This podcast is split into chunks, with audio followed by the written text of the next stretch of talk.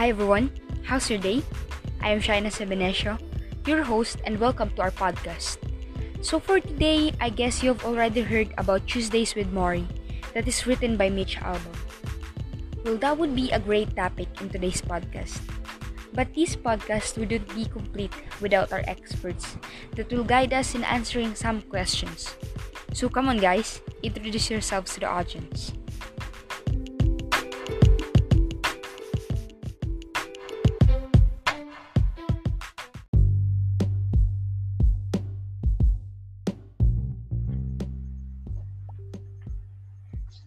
Hello everyone. For those who don't know, my name is Micah Castor. And I'm Enrique Cabalza, and we are the experts in this podcast. So, hi everyone, welcome. As we all know, we are doing this podcast in our own house. So, I just want to ask, how's your quarantine going on? At first, it was quite an adjustment, especially not being able to go out and hang out with my friends.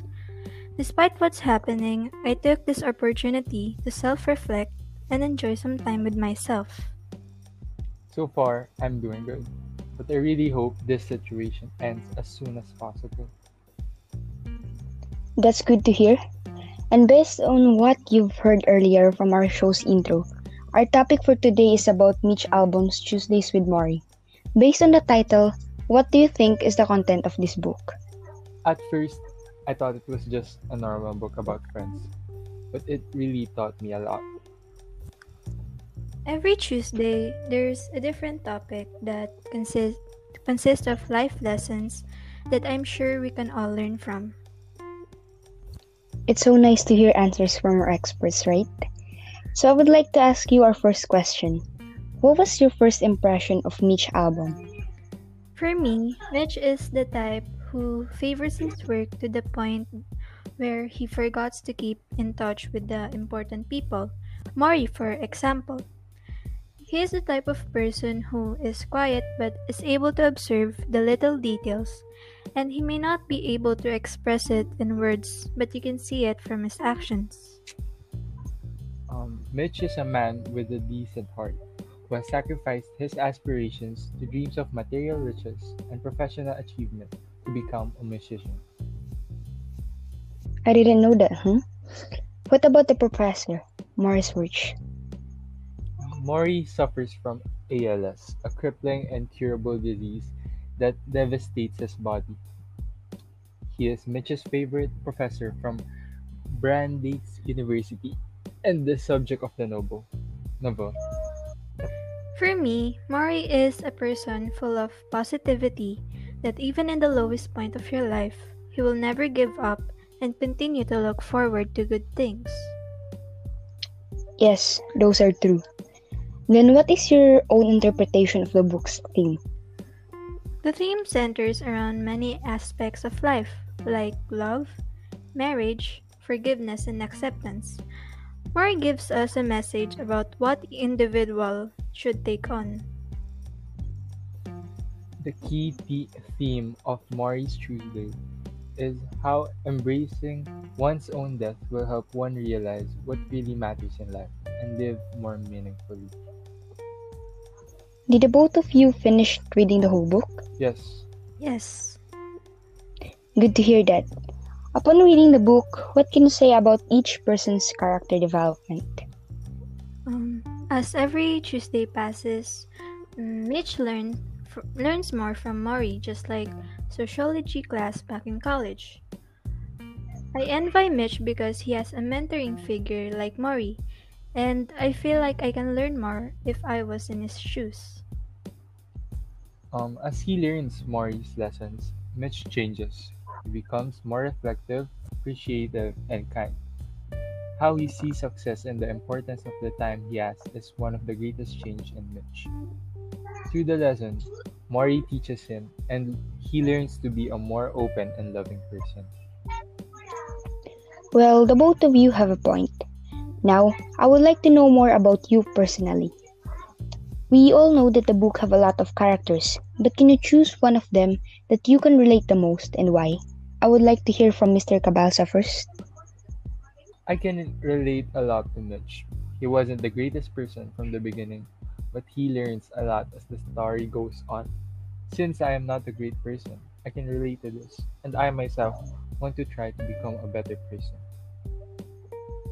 Go ahead, Miss Castor. I feel like I can relate more with Mitch too because I still have a long way to go. Just by reading the book, I have learned many life lessons and I'm very thankful for Morrie. While reading the book, it felt like I can relate to most of the topic. That's why I self reflected all my actions. So, the both of you relate to the author of the book. Great choices. As we all know, the both of you gave your first impression on the book. On both of you are of our main character. But I would like to ask you if the if as the book went on, did your impression of Mitch change? If yes, in what way?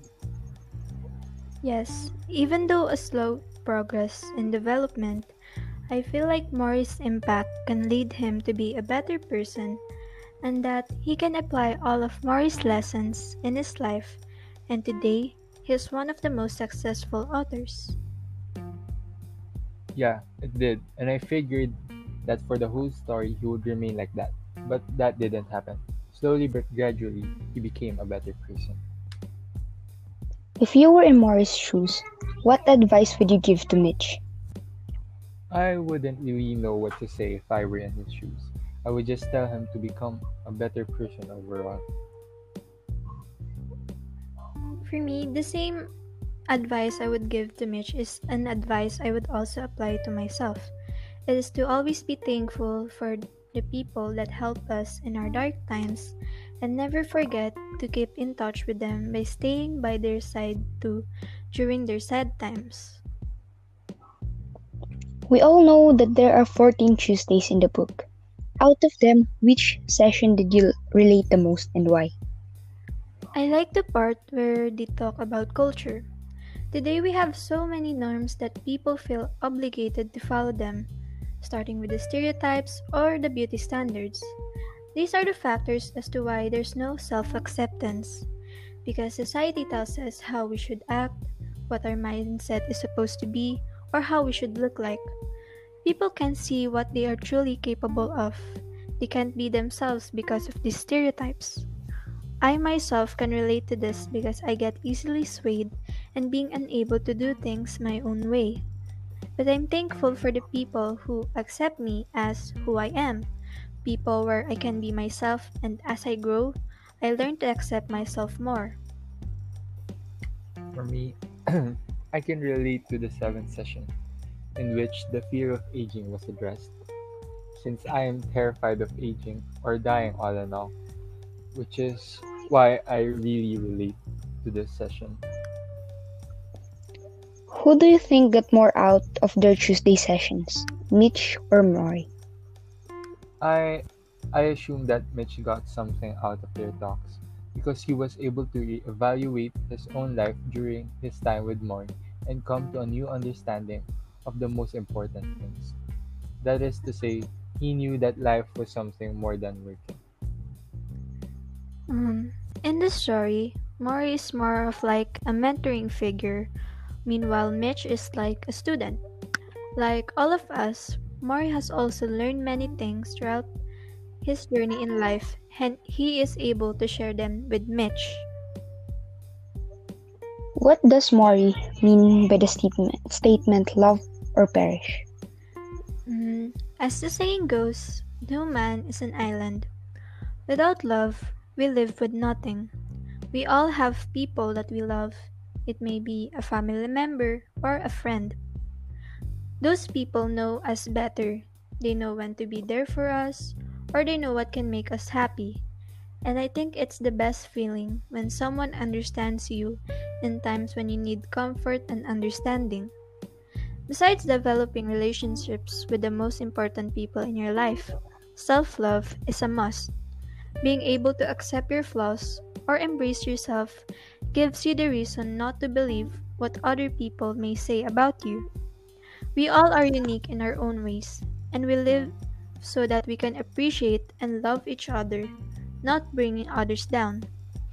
Even in our career or education, our emotions can affect our performance in our job or projects. When we feel unmotivated, we don't give our best. When working on a job, sometimes you feel like it's being repetitive. Yes, you may feel like every day is just the same, but it really is up to you to make a difference because it is your own life. It's all about taking risk, doing what you really love because love gives us motivation. When we feel motivated, the result shows the best of us. For me, Morrie teaches in all of his 14 Tuesday lessons that love is the nature of every person and of every relationship. And that, as Auden says, to live without love is to live with no means of survival. You have great answers. So, what does detachment mean to Morrie, and how does he use it to cope with his disease? In these terrifying moments, Morrie does not want to die in terror or in pain, and detaches himself so that he may recognize his life, life's impermanence, and embrace his death, which he knows may come at any moment. Mm, Morrie, Morrie's theory of detachment is based on a Buddhist principle. It says that one should not cling to things because everything is not permanent. This is true because when we die, everything we own, everyone we love, we have to let go of them. Detaching yourself from them and accepting the fact that death is already knocking at your door. We have to detach because the more we get attached to something or someone, the more it gets hard for us to let go. When something is gone, it makes us feel empty. Detaching doesn't mean forgetting. This can be a part of memory we can always look back to.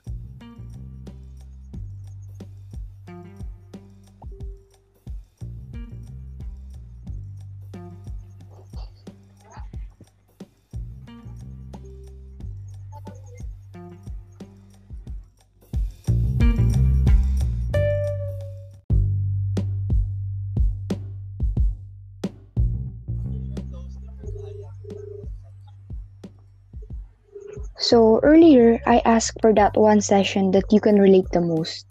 Now, I'll be asking for your top three sessions wherein you've gained some lesson the most, and then let's talk about it. I would like to ask Miss Castor first. Well, one of my favorite topics was them talking about culture.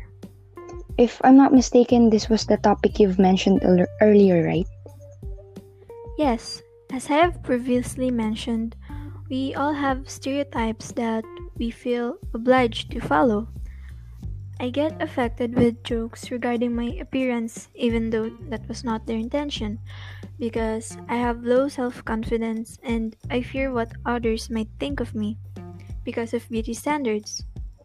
As Morrie said, the culture tells us how we should think or act, but I think it's best if we should be ourselves, do things our own way. We are so afraid to state our opinions because of the possible backlash we might face. But it wouldn't do us any better if we don't try and constantly hide in fear. Yes, I totally agree with you, Miss Castor.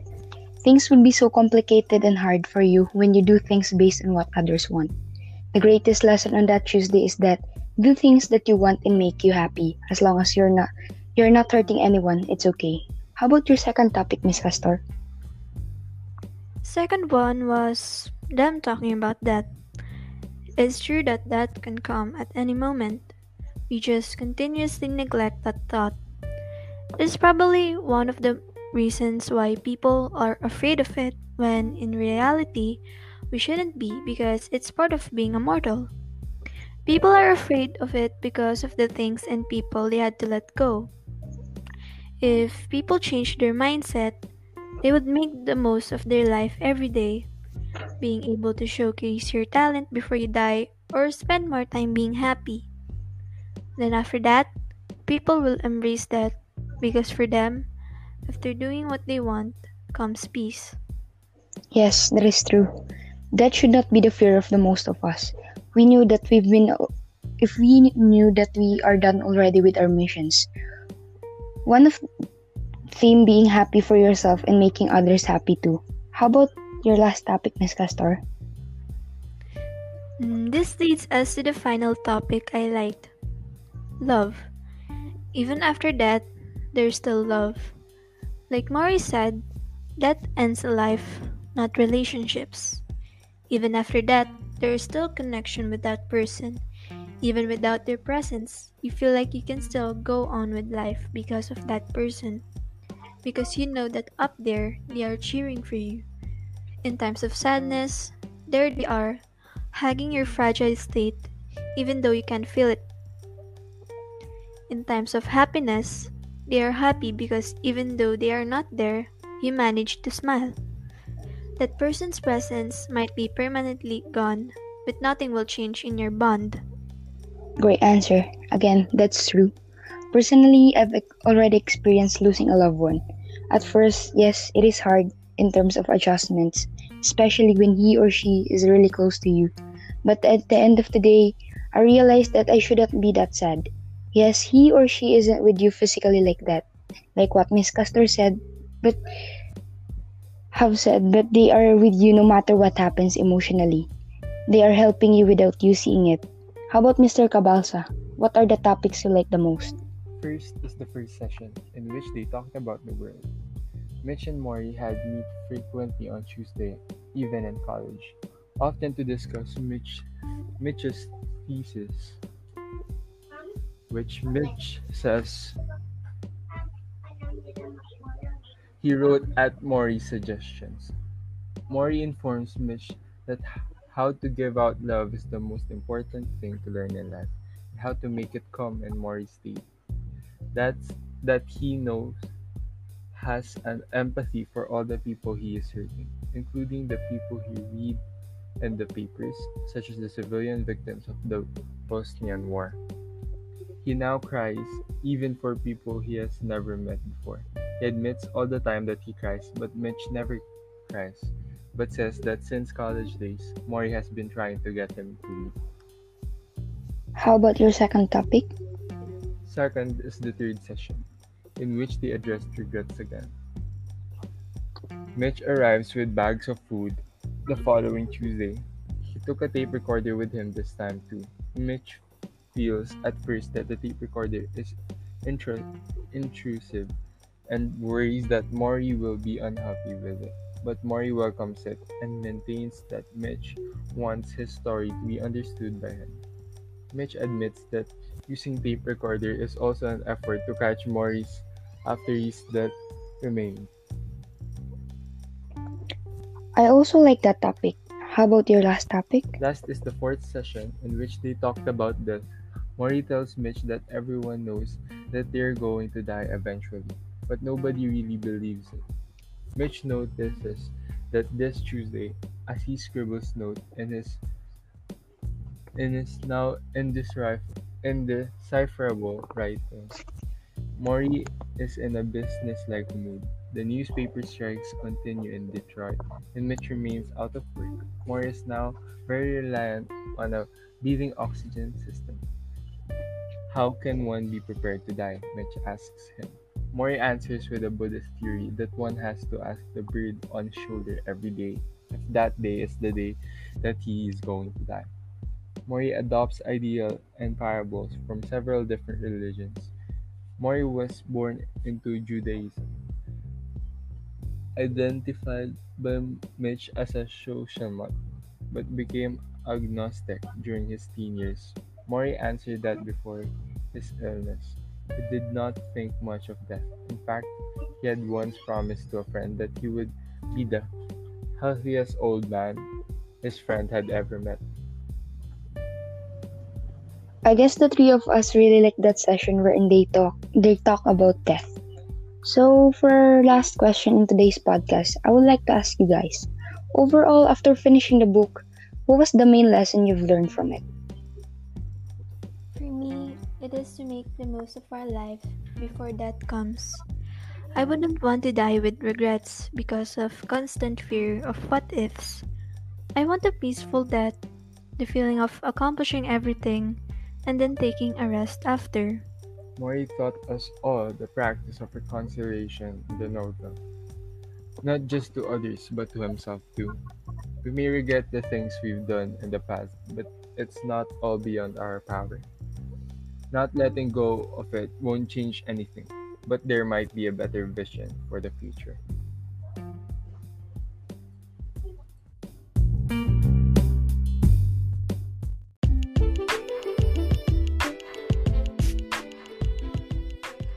For your great answers, experts. And also, I would like to thank our listeners for tuning in to our first episode. Again, this is me, Shaina Sabanesio, and don't forget to stay tuned for our next episode. Bye!